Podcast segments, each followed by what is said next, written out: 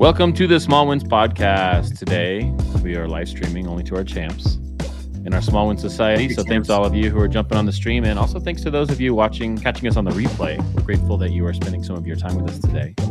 And in fact, today, I wanted to dive into some conversation with Ian about the currency of our time, how we spend that time and how spending it affects our perception of the control that we have in our lives and our futures, and how we can better budget that time by building back from an ideal picture of what our days could look like, what they should look like, what our ideal days would be. And when Ian and I were chatting about this, I realized the right place to start in this conversation is taking inventory on how we spend our time. Ian, talk about how someone needs to start taking that inventory on the time that they spend on their time. You know, it's interesting. The process, I think people always want to get to the finish line like right away without considering the foundation stones that lead you up. So like, yeah, there's a ton of strategies out there for how you could arrive at how to spend the currency of time. I think there's a mindset step though that has to happen first, so that you're dutifully aware of how much you're actually spending. Right. Like if we're going to actually, let's just straight up take it like a currency. People always ask like, oh man, how do I save more money? People always trying to figure out how to trim back,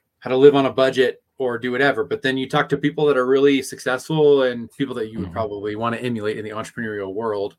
And their first thing out of their mouth would be like, well, I'd rather figure out how to make more money than live life on a budget. Now, come back to our currency of time. You can't make more time, but it's interesting, the duality and the existence of the mindset surrounding that conversation space, because it boils down to one specific thing, right? We really only have two currencies in life. We either have time and we have money. One of them comes and goes and the other one just goes. Like with money, I would argue that if you find yourself investing in the wrong thing, if you find yourself spending time on the wrong thing, you can't get it back. We are a direct reflection of the energy and the effort and the focus and the attention that we gave to ourselves 5, 10, and 15 years ago. So if we don't like where we're at right now, or we want to improve something on our current, we have to start today. And we have to have the awareness that it's small things that we're going to do today that will ultimately lead to the person that we ought to become 5, 10, and 15 years into the future. How do you get going on that? And for me, because we spend so much time talking to other people about this,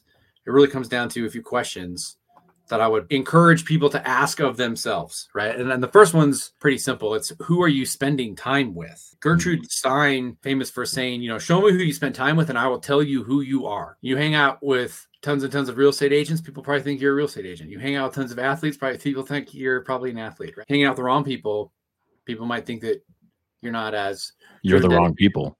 Yeah, you're with the wrong people, right? You know, we love... It's also not so much what people think about. Okay, they think you're a realtor, but you start to act and think and function as a realtor, more or less. Right, like, yeah, and I made that real big. You know, all the realtors on the call are going to call me out for pointing out. But much love to... Yeah, much love. But you know, it goes back to maybe you're just hanging out with tons of successful people. Maybe you're hanging out with tons of people whose mindset in life is to not pursue personal growth, but to pursue other things to occupy their time and distract them. Seneca talks a lot about spending time with the people who make you a better person. And I know this, Dan, you know, you and me got to walk this life. We got to share the same parents. Right. But I remember all the time growing up, mom used to tell us all the time. She was always worried about me hanging out with the baseball boys. That's what she used to say all the time. You were one of the baseball boys. I was one of the baseball boys. The other parents were worried about it. Yeah, the other parents. Right. But there's some truth in that. Right. You will become like your friends. That's really what she was trying to protect me from, or, you know, steer me away from. But there's that still rings true to us as adults. The question is, the people that you're spending time with, they help you average towards who you're going to become. So if you're averaging away from someone or away from what you want to be because you're hanging out with someone that you shouldn't be, then like, you know, probably when you ask yourself that question, right? Like, oh, who am I spending my time with? It may actually force you down this path of like some serious decisions about who you should be spending maybe less time with, who you should be spending maybe more time with. Are they actually helping you become better, or are they trending you towards a direction of being worse? Yeah, I think there's a big challenge for a lot of us in our generation of setting boundaries. We grew up in a world without the social media influence of community, but it became a part of our existence. Now that we have so much accessibility to so many people, we think that's wonderful. We have so many opportunities to be friends with so many different types of people. I have so many cool ideas, and there's so many people around me that I can engage with to make these ideas come to fruition.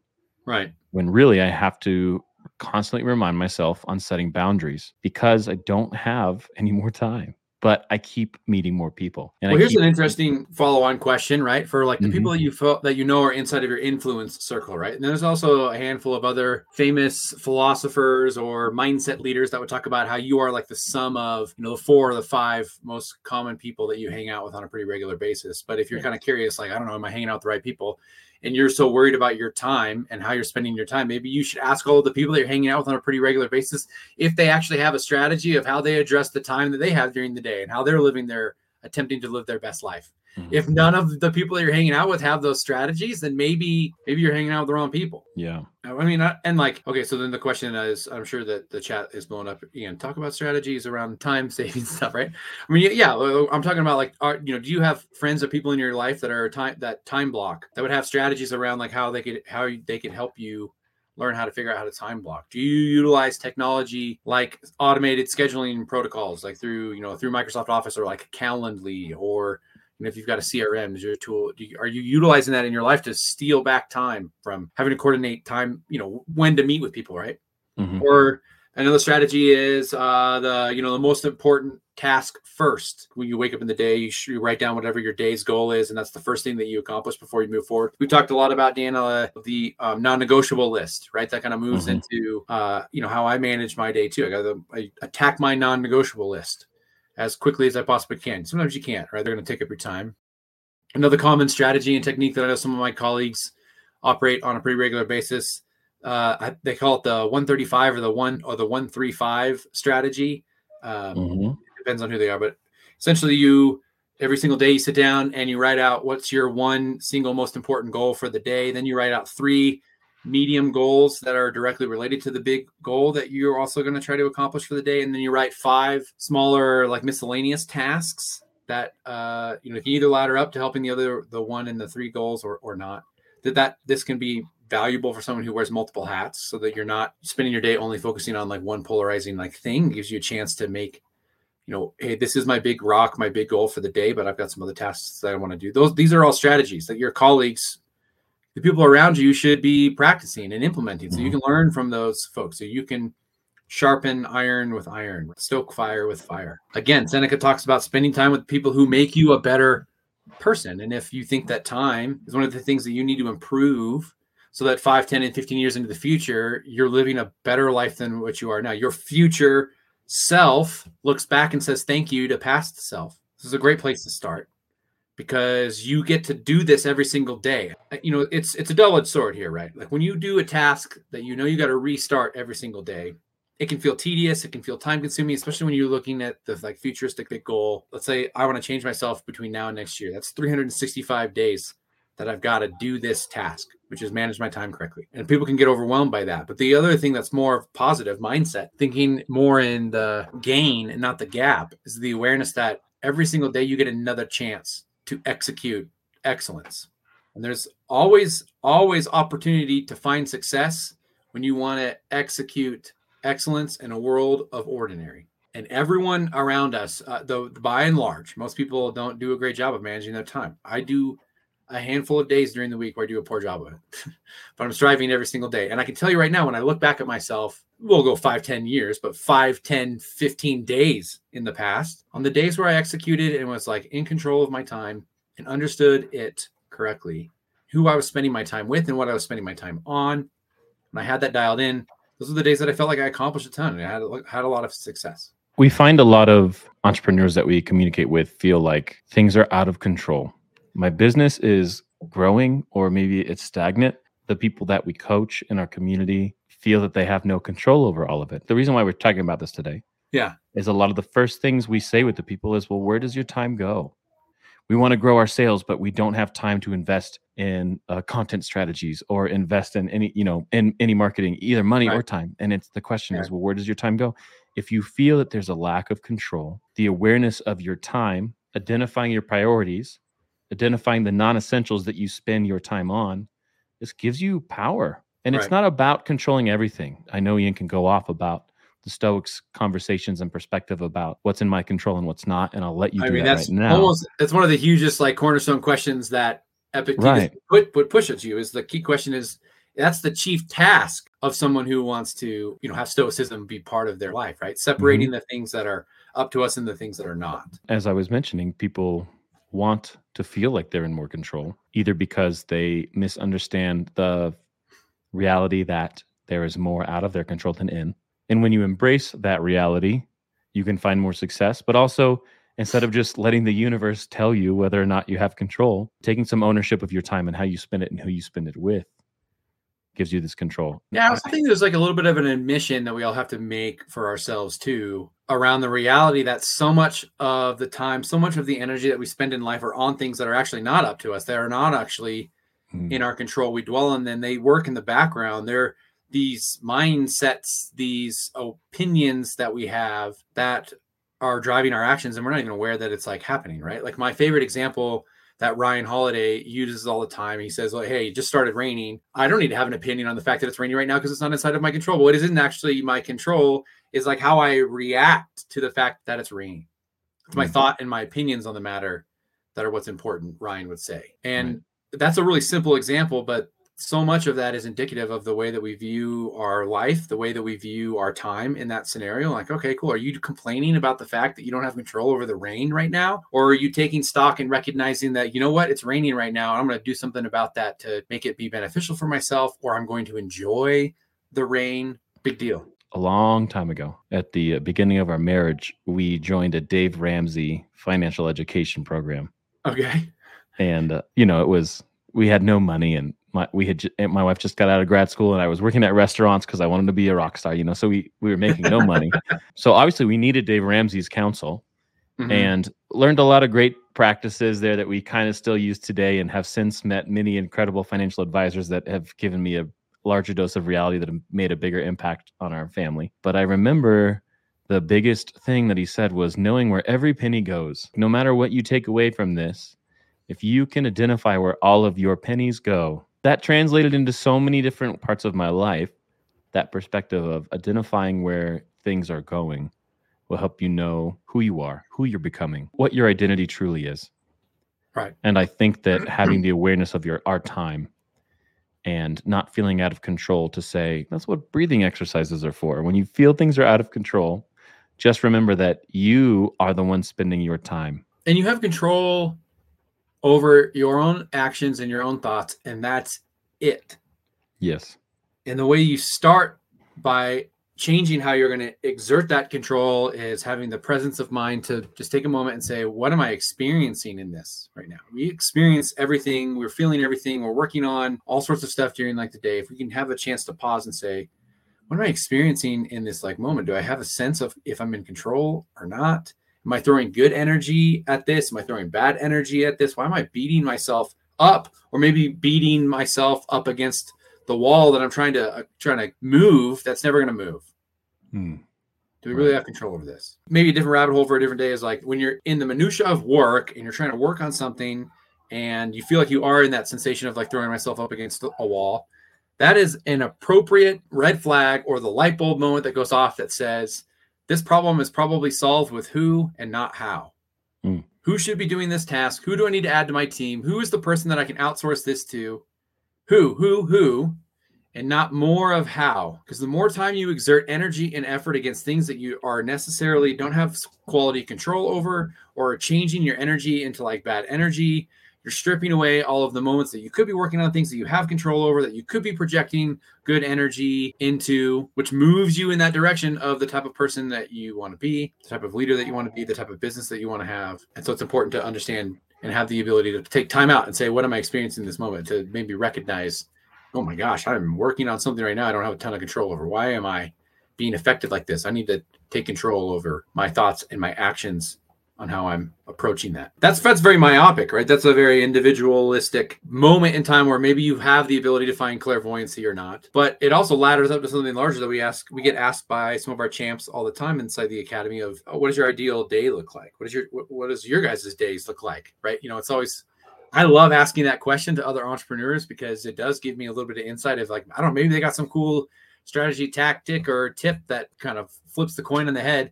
And the comical thing is, I've never found anyone that has like said anything to me that's like been completely like mind-boggling and life-changing outside of the fact that it's pretty clear when some people have a plan and pretty clear when some people don't.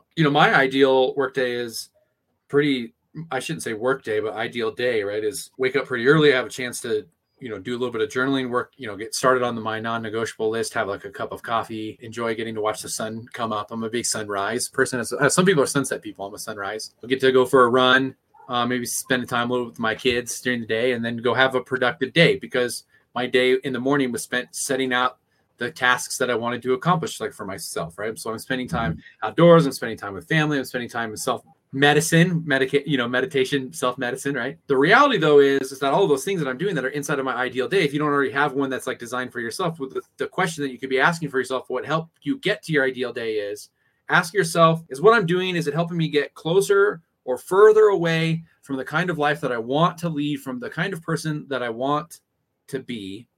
And just asking yourself that question will frame yourself looking in the appropriate direction so that you can work backwards from that. Not just designing like what your ideal day like looks like, but functionally deciding what is inside of like my control and who am I spending my time with? What am I spending my time on, so that I can today do what is necessary so that 5, 10, and 15 years from now, my life is in the direction working on the most awesome things for myself that I really want to accomplish.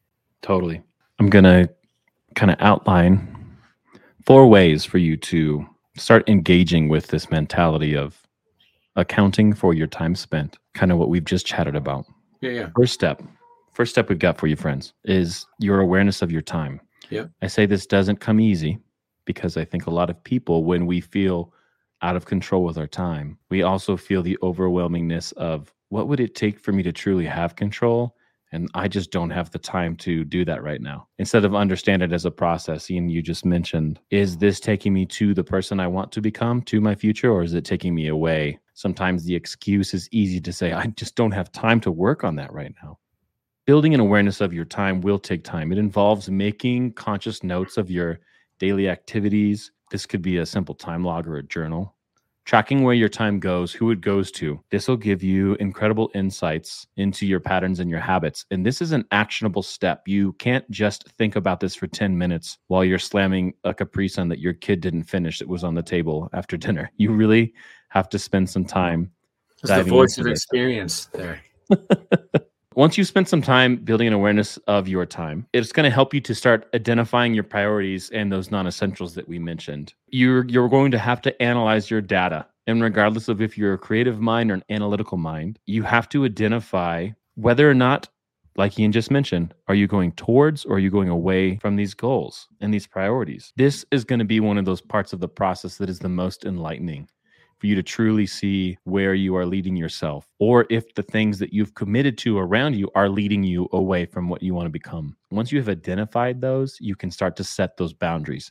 I kind of mentioned that early on. This is almost the most crucial part of all of it. Once you have the awareness, you can't just be like, oh, that's what I do, let's continue. You've got to start making some changes around protecting your time, because you protecting your time now is a gift to your future self, is an investment in your future self. When you can identify and account for your time, change will happen. Awareness of time is also really important, because most people, all people, as human beings, we have this interesting ability to overestimate what we can accomplish in the short run and underestimate what we can accomplish in the long run. While you were talking, I Googled that real quick to see. I was like, I feel like someone famous said that. Bill Gates actually had this quote. Most people overestimate what they can achieve in a year and underestimate what they can achieve in 10 years. And because of that inability to have the awareness of time, because we overestimate so much what we can accomplish in a short period of time, we experience, or we think we're experiencing, failure over and over and over again. Because we add all these things up that we think we can do, time block the smash out of it into maybe myopic things, and then we don't accomplish them because we didn't take the second step, which I know you're going to probably lead into, but we're talking about control, knowing that you're working on stuff that you have control over and that you don't have control over. Here's a simple example, right? This is one thing I always tell myself, because I still have this like dream of like writing a book, and I always think to myself, oh my gosh, over the last 6 months, if you spent 5 minutes a day just writing down notes and ideas for the book, I'd probably have the book done 5 years ago. 5 years ago, and I only have to spend 5 minutes a day. How many things could you accomplish in the next 1, 2, 3, 4, 5 years if you only spent 3 to 5 minutes a day working on them? Probably a lot, but most people don't. We don't think about that because we don't give ourselves enough appreciation to our sensation of awareness on the time that we have. Yeah, Ian, as you mentioned, that last step is pretty much acting in your control. Once you've set those boundaries, once you've identified your priorities, once you have that full awareness of how you're spending your time, you plan and you structure that time. You effectively give yourself new routines that can optimize your productivity and your well-being. If you know me personally, you know I'm a creative guy and I have to have sessions that are unstructured. And part of my time blocking and my awareness of time gives me those times. I have blocks of time that have nothing in them and nothing is allowed to be in them because my brain needs to have some freedom. It needs to play still. And I had to learn a hard way that when I wasn't giving myself that time, everything else was of little value. Living an actionable plan of that control, giving yourself flexibility for the unexpected, you're going to feel an increased control of your time. So when things go wrong, which they do and they will, you are not instantly triggered into, spiraling into insanity. I can't handle this right now. There's just no time. Of course there's time. You know where your seconds go. You know where your minutes go. You have an awareness. And you value yourself and your future self. As we run the Small Wins Academy and our other businesses, this is an everyday conversation. It's something that, as we chatted on the last few episodes, are non-negotiables. You have to attack them every day, and awareness of your time is something very similar to that. Yeah, for sure. And for the champs in the academy, you guys know that when we do these 90-day challenge loops, a huge win for most folks that have gone through their first or their second loop is their awareness of the time that they're gaining. They're structuring their tasks, their ideal workday around the things that they know that they control, and they figured out who they can offload, who are the who's that they can add to their system to help them not just get stuff done, but maybe rein in control over their entire organization. It's wild. It's this weird loop a lot of times when we think about, well, if I hire or add someone to the organization to do some specific thing, you're giving up control over the actual how of accomplishing that task. Mm-hmm. Or you're not giving up control over your organization's ability to move in the direction that you want it to so that you can find success. And in fact, because you've given up control over that specific how, you've actually gained control over the organization. And it's an interesting loop that we really struggle to see in the moment a lot of times. All right. Well, that's going to be a wrap for today.